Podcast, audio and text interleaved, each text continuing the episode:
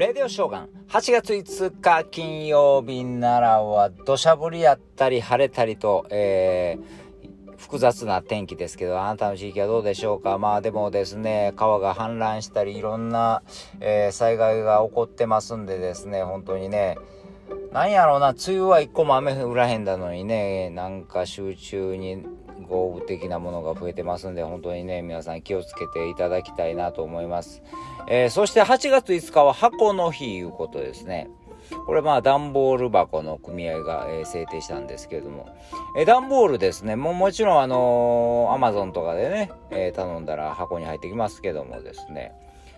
オリパラ、東京オリパラでですね、選手村でですね、オリンピックのね、選手村でですね、段ボールベッドが利用されたのが、えー、最近ではね、えー、有名ですけどもですね。まあ、避難所で特にま利用されることが多いんですけども、私個人的にはやっぱりあの、東日本大震災の時に初めてそれを見た気がするんです。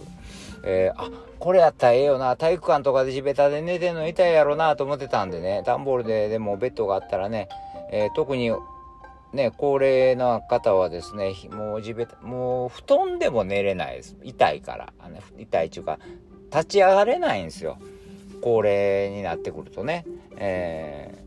ー、本当だからベッドの方がいいんですよ。だから段差がある方が立ち上がりもやりやすいしね。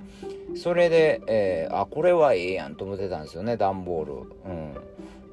もともとですね、日本はもう床に直接今言うたようにあの毛布を引いた、まあ、雑魚寝状態で、えー、いうのが多かったんですけど、世界ではですね、1940年、ロンドンロンドンに、えー、ロンドン空襲ですかね、えー、まあ、戦争でですね、あった時地下鉄にみんな避難したわけですよ。その時住民が雑魚寝でしてたとこ、してたところ、エコノミー症候群になって亡くなった方が多かったと。それが問題視されて、災害の時は簡易ベッドを用意するようになったんです。えー、日本ではだからそう多分その東日本大震災の時からやと思います。えー、低コストやし大量生産できるしリサイクルできるから段ボールがまあええやろうとねいうことで推奨されてるわけですけどもね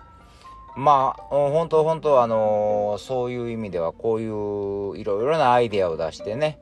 ちょっとでも、えー、避難生活でね今だからさっき言った大雨とかでもね避難してください簡単に避難してください言うけどね避難した場所は劣悪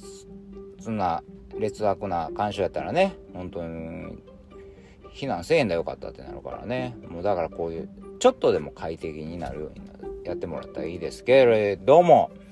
まあそういう話もええけれども社会的なね。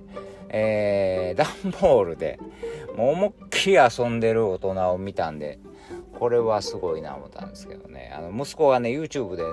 カナダ人かな。もうなんかすんごいの見とってね何それとかって。